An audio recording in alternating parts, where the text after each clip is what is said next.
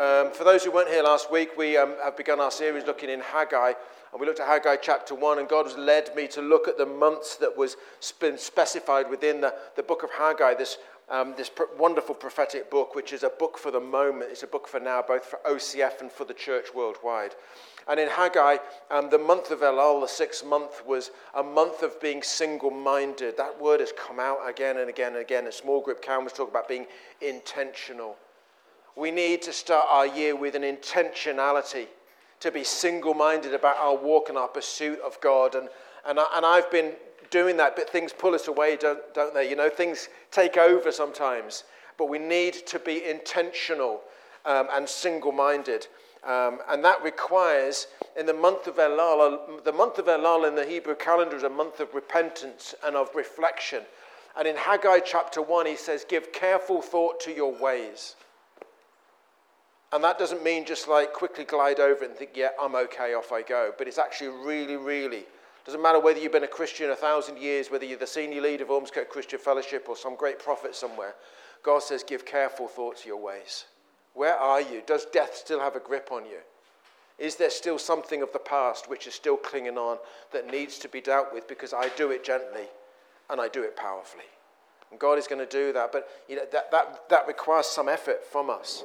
Uh, God says, give careful thought to your ways. Instead of thinking about your circumstances or about the, the, the school and moving from one building and, and getting knocked down and everything else, that's, you know, all the different issues that you may have in your life. Instead of thinking about your circumstances, your houses, your burdens, your idols, in Haggai, it says that they were bothered about their oak paneled houses when the house of the Lord was being left to ruin. They'd got to the place of building a foundation, good start, and then given up because they'd been discouraged by the people around them. So instead of thinking about our idols, and that idol is not necessarily a golden calf you've carved, but maybe it's work or maybe it's something else. It's anything that's taken the place of God in your life. You know, that song that we sang before, I will make room for you. That's what it's about, isn't it? Because if we haven't, if we've pushed God out of that room and that space that He once had in our lives, something replaces it. Something will replace it. And that is the idol. And for me, it was work, you know, just obsessed with trying to do a really good job. And that sounds great, doesn't it? But when it's the only thing I'm thinking, when, it, when, when I should be having a quiet time and all I'm thinking about is answering emails, that's not a great place to be in. And so, you know, I've made that commitment. And we all need to say, well, okay, where, where are you in all of that? Because we can get lost, can't we? We and God with us can get lost in all of this. Um, and we need to get back to Him. So I've, been, I've stopped overthinking and I've started drinking. Um, just declaring out the memory of it. I praise God that all those years ago I started learning some scriptures and just to be able to just quote them, I mean, they've really sustained me. I really encourage you to do that. And I know there's some people that I can't do that. I'm not very good at that sort of thing. I'm not very good. I've been trying to, I want to learn Psalm 18. And I've, I've been really trying this week. And, you know, the words keep slipping out of my head. Uh, but I'm going to keep going because it's such a powerful psalm. And so I've got these psalms that are a bank of memory verses that I have, and I just say them in the car on the way to work. It's really built me up, massively built me up. And then when I've come home at night, what I've been doing is just getting my Bible open. Um, we've prayed with Adrian, whatever it might be, just doing something really God focused. And then on Wednesday night, and um, I mean, Cameron said this, and one or two people said, We were really tired, weren't we? We were tired on Wednesday. And, and um, it was like, oh, only a couple of people can make it. All of a sudden, there's us in our little cozy house, which is, I love our little cozy. Everybody said, oh, such a lovely little cozy. Packed out with people. And how good is that? And we just prayed for one another. Sue led the worship. We talked about being intentional and so many other things that really built us up. Um, and it was so good on Friday night when we had a worship meeting and Steve um, came along and prophesied, and God saying, I'm going to move in this place. The Spirit of God, I'm going to move in this place. And there was prophetic words, and Chris shared a fantastic um, prophetic word, which I'm writing all these down. I've got a book now from our 24 hour.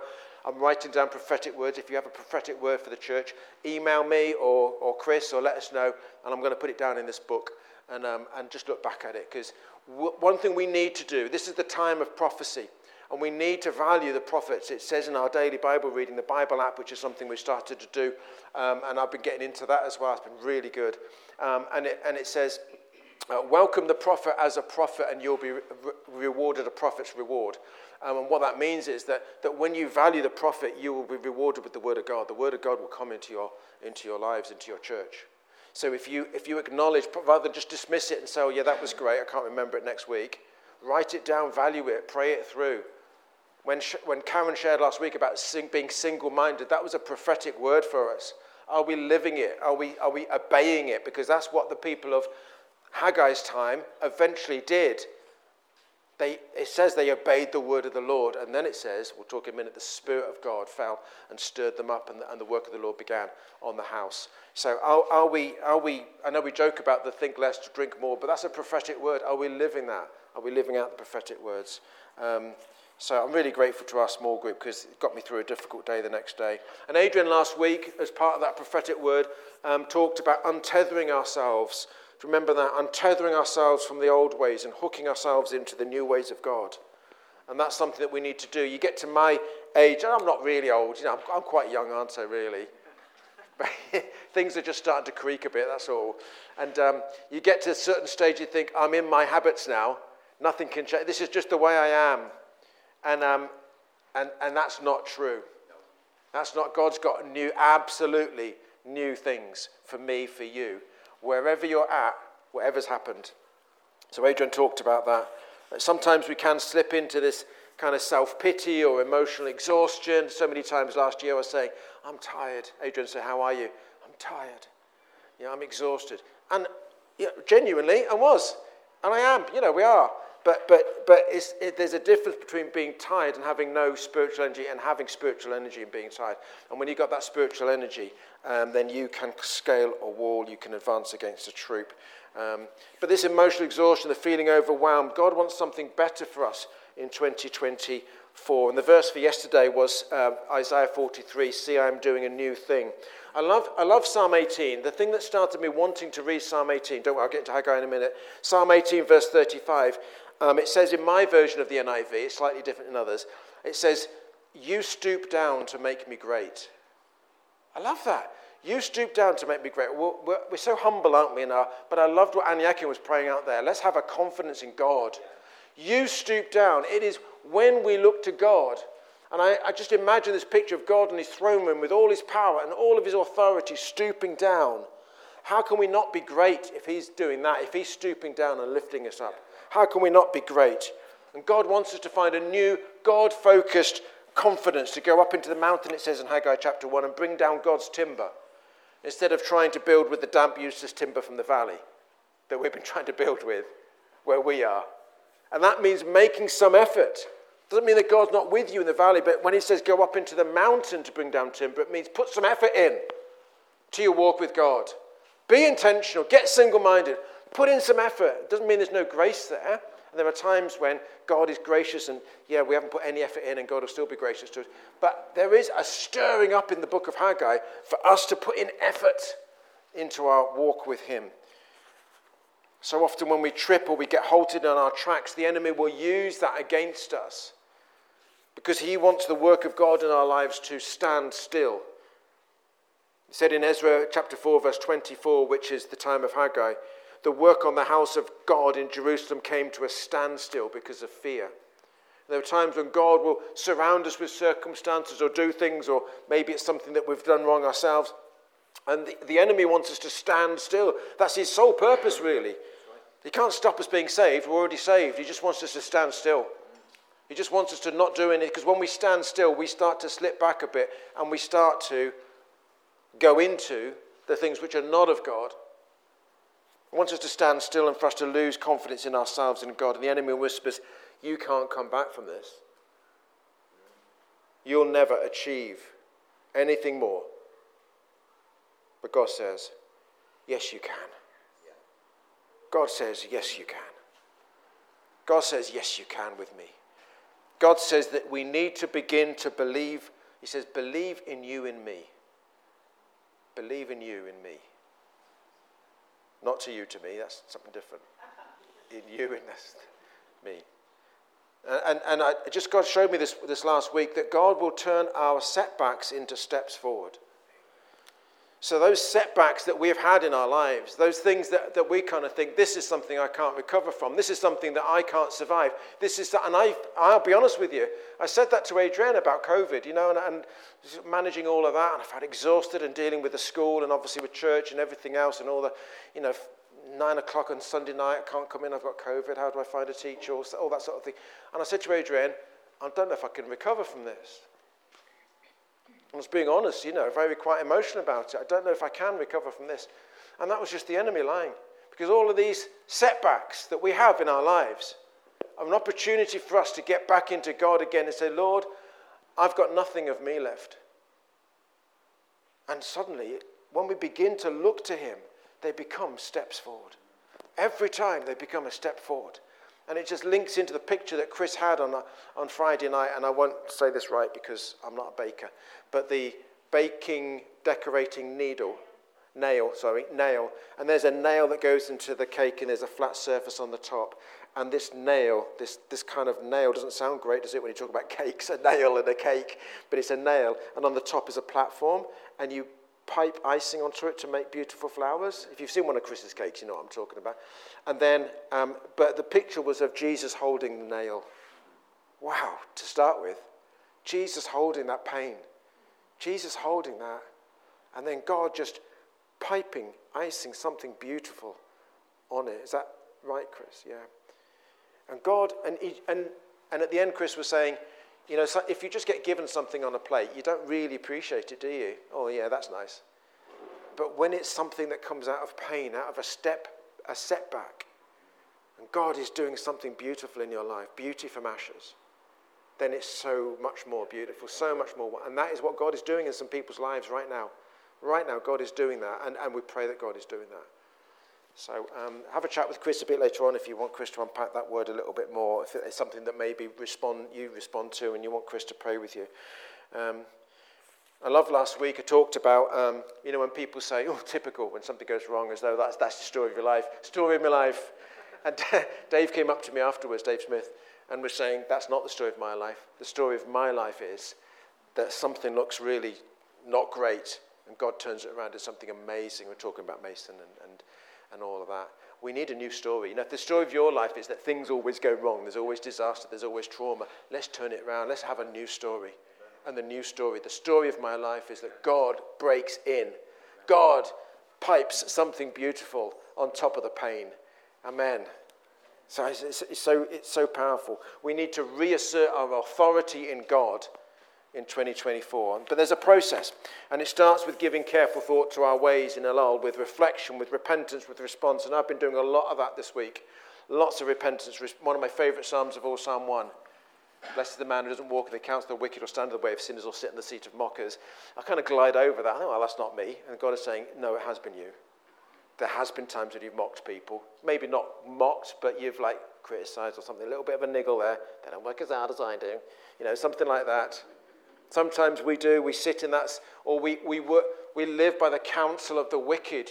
In other words, when we're not listening to God, who are we? Well, we're listening to somebody. If you're not listening to God, you're listening to somebody else. You don't listen to a vacuum. We're living in the counsel of, of the wicked. And so this week, God wants to maybe just continue to touch on you. What are the things in your life that He wants you to repent of? And when I say repent, repent is a powerful, wonderful, beautiful thing.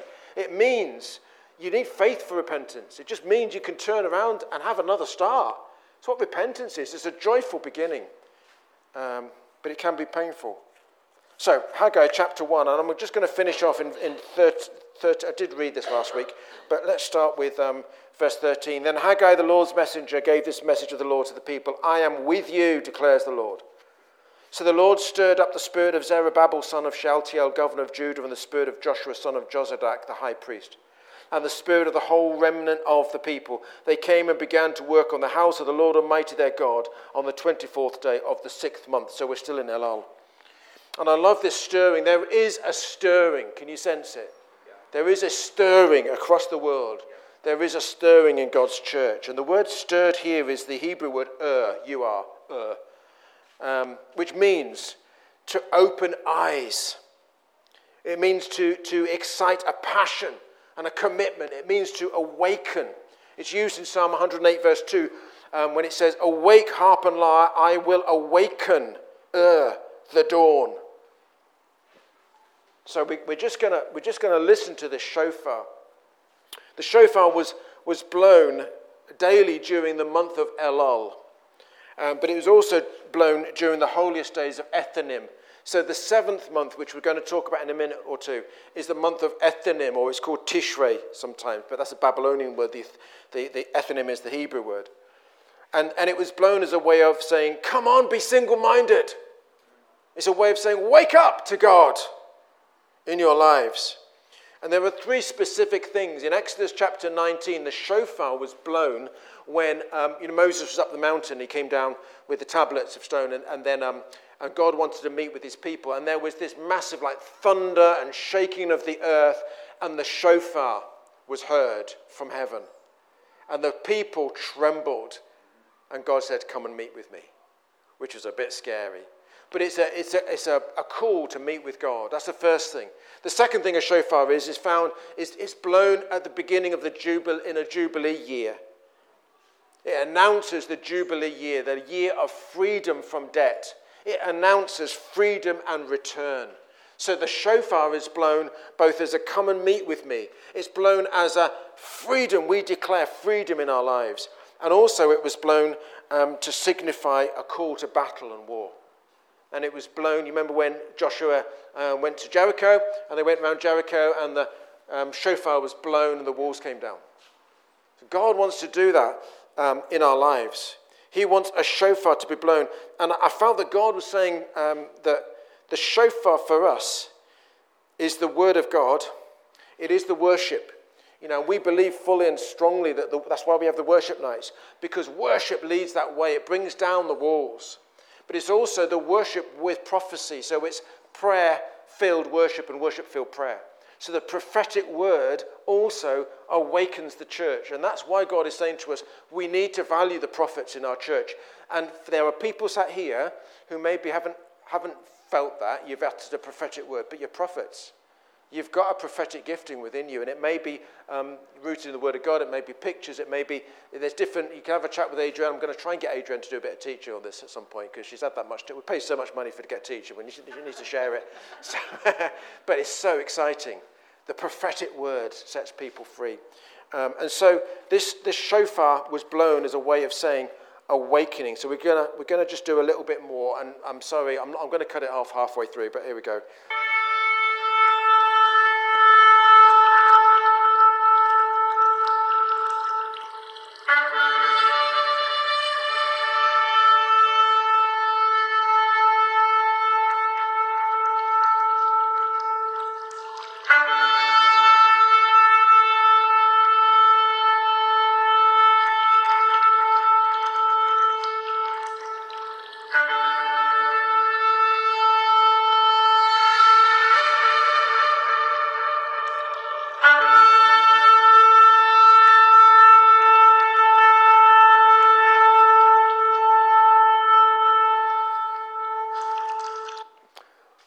Maybe you want to wake up. Maybe set that as your alarm for the morning. Be, I don't know how to do that. If somebody could show me how to do that, that'd be brilliant. Um, but yeah, the shofar, imagine how powerful that is. Just, you know, God's people just waking up and, ju- and just hearing that sound. God wants to stir up a new day in our lives, a new dawn. I didn't realize this until I walked in this morning, but there's the prayer of St. Bede on the wall out there. And, um, and part of the prayer of St. Bede says this Come and awaken us from the greyness of our apathy. Love, it's just on the wall out there.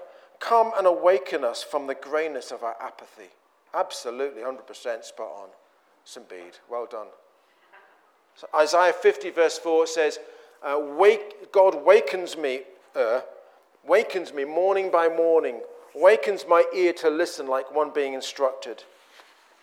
And we see here in this, this short passage everyone being awakened and stirred up. And it says there, the Spirit of God. He stirred up the Spirit of God in the, in the priests and in the ruler and in the people. And he talks of, of the people being a remnant. And the, for us, the remnant sounds like, you know, the bits left over after you've eaten all the juicy bits on the plate. You know, the, the, there's the remnant, or the remnant of um, when everybody else has been chosen, then there's the remnant there. But it's the opposite. It doesn't, it doesn't mean that. It means those who have been tested and found to be strong enough by God's grace to remain.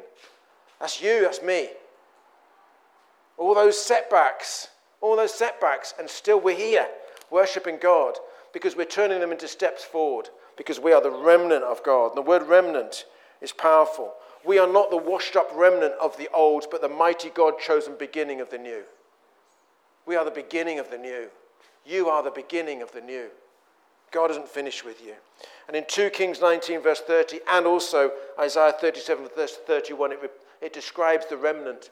It says this, talks about what happens with the remnant. It says, Once more, a remnant, that's us, of the kingdom of Judah will take root below and bear fruit above. Will take root below and bear fruit above. If you're going to bear fruit above, you need to take root below. We need to take root into God. Root ourselves into Him. Be intentional, be single minded about rooting ourselves into God, and then we will bear fruit below. We won't be like one of these poisonous trees that, that, that bears fruit but it's horrible and doesn't taste nice and it's all withered. When we, when we are rooted below, then imagine the fruit that we can bear above for God. So let's go, um, let's, let's plot on uh, Haggai chapter 2, verses 1 to 5. Um, and it says this In the second year of King Darius, on the 21st day of the seventh month, right, we're in Ethanim now, the word of the Lord came through the prophet Haggai Speak to Zerubbabel, son of Shealtiel, governor of Judah, to Joshua, son of Jozadak, the high priest, and to the remnant of the people. Ask them, Who of you is left who saw this house in its former glory? How does it look to you now? Does it not seem to you like nothing? But now be strong, Zerubbabel, declares the Lord. Be strong, Joshua, son of Jozadak, the high priest. Be strong, all you people of the land, declares the Lord, and work, for I am with you, declares the Lord Almighty. This is what I covenanted with you when you came out of Egypt, and my spirit remains among you. Do not fear. So the word ethanim um, means permanent flowing water. Do you love that? Permanent flowing water. It's from, um, it's kind of rooted, they think, in, in the noun etan and the verb yatan, meaning to flow continuously. The Israelites had stopped flowing. They had stepped, sat back into their comfort zone, their panelled houses. God doesn't want static water in our lives or, or in our churches. He doesn't want us to stay still. We were not meant to be a lake, we were meant to be a river. In my, in my school field, it gets waterlogged at this time of year for about six months. And there's, um, at some points, there's ducks out there and all sorts of things because it's like, it's used by the footballers sometimes, so that's a nightmare for them. Um, so the, the football club becomes a yachting club at certain points of the year. And it's just like this big, great pond there. And it's great, and the children get their wellies on because we do something called outdoor play and learning. They get their wellies on, and they're jumping up and down in the puddles and getting soaking wet with their all in ones on. And, um, and my parents are great, they don't complain, so it's great. They go home soaking wet. And they just, just love it, and the ducks are there as well. But it gets to a certain point in the year when it begins to stink. So we have to barrier it off because I think if anybody falls on that, they're off for six months at least because um, it's just horrendous smell because it's going nowhere. It stinks when it goes nowhere. It needs to flow.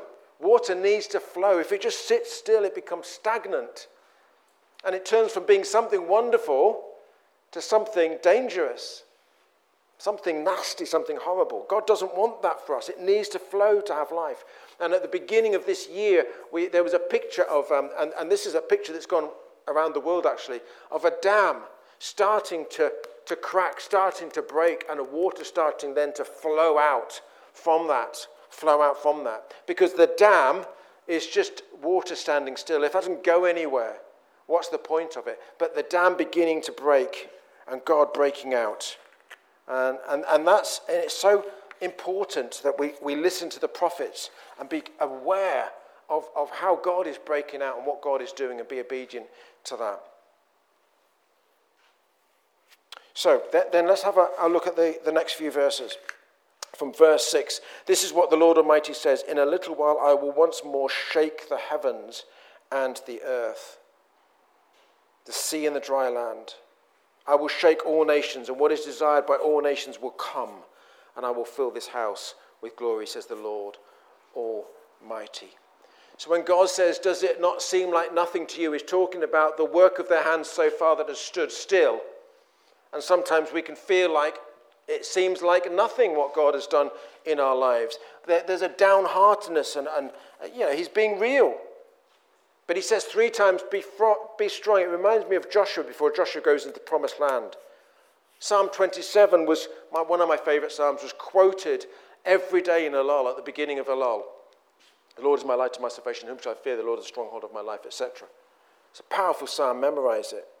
It talks there about being a stronghold. And then we see here, this verse 6 to 9, this shaking. So, whenever shaking appears in relation to God in the Bible, it's, it's speaking of his authority. So, God is saying in this shaking, He says, Once more I will assert authority.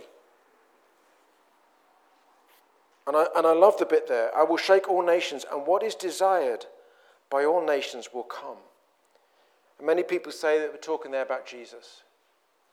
It's actually a plural word, so I think it is talking about Jesus. People think, it can't be Jesus, a plural word. Jesus is plural, you know. He is part of the Godhead Father, Son, Holy Spirit. That God will come in power. And what is desired, Jesus the Messiah, will come.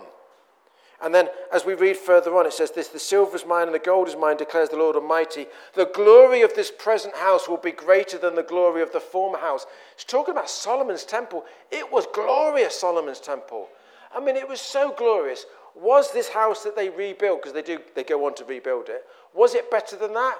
Materially, no, it wasn't. How, how could God say that the glory of the present house will be greater than that amazing temple that Solomon had?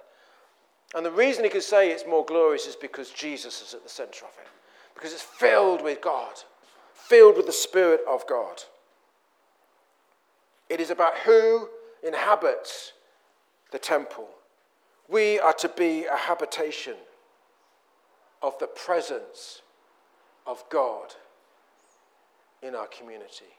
And I believe that this is one of the reasons God has led us to Haggai because he's saying, I want a greater glory. And the glory I want is my presence within you.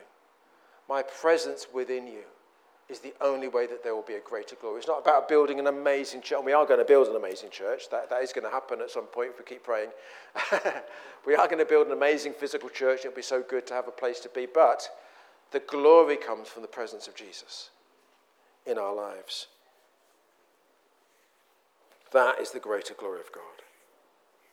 So we're going to, we're going to pray in a moment, and um, and I've really just glossed over things there. I mean, I, I'll just ask Dave Smith to turn his eyes away for a minute or two. That's how, that's how much you can get out of Haggai. And I've run out of room. I just, need, I just need a little bit more room. There's just so much in it. So I'm going to ask you to get an old Bible and a pen and a highlighter and just get into Haggai because God is speaking, speak. There are things you will find that I've not noticed when you get into it. Please tell me. I'll write it in the Bible. It's so exciting. So we've had a look at Elul, give careful thought to your ways. We've not finished with that. God wants us to come to a place where we're reflecting on our lives and repenting with Him on those things we need to repent of and turning around. Because there's a new year. It's a new year, a new open door. And we've looked today at this month of Ethanim, the seventh month, powerful month. And God is saying, Wake up. Maybe get the shofar going in your house. Say, Lord, wake, wake up. Wake up from all of the grayness of our apathy. And let's begin to assume the authority that God has given us. And next week, we're going to look at the month of Kislev. And the month of Kislev is about hopes and dreams. It's about hopes and dreams. Why I'm excited about that. I'm excited to study that this week. It's been so, so good. So if you want to study with me, just, uh, just do that. That'd be really good. And then when I preach next week, you can stand up and preach a bit more. That'd be okay. Let's pray. Father God, I want to thank you that you give us confidence in you. I thank you, Lord God, for that time of prayer beforehand, Lord, that Anyakin was leading us in. I mean, that's where you want us to be. Lord, you want us to be in a place where we can simply declare who we are in you. So wake us up, Lord, from the grayness of our apathy. Wake us up, Lord God, so that we can know and understand that there is ground to be won for you and that we can win it. But we have to look up to you and see you, Lord, the desired of all nations. We ask that you would fill us, Lord, right now in your precious name. Wherever we are at the moment, Lord God, you want to do something beautiful. You want to do something amazing, and you are going to do it. And so we as a people want to be obedient to you and to your word. We come, Lord God, as we are in repentance and reflection. We return, Lord, to you. We are single minded. We are single minded.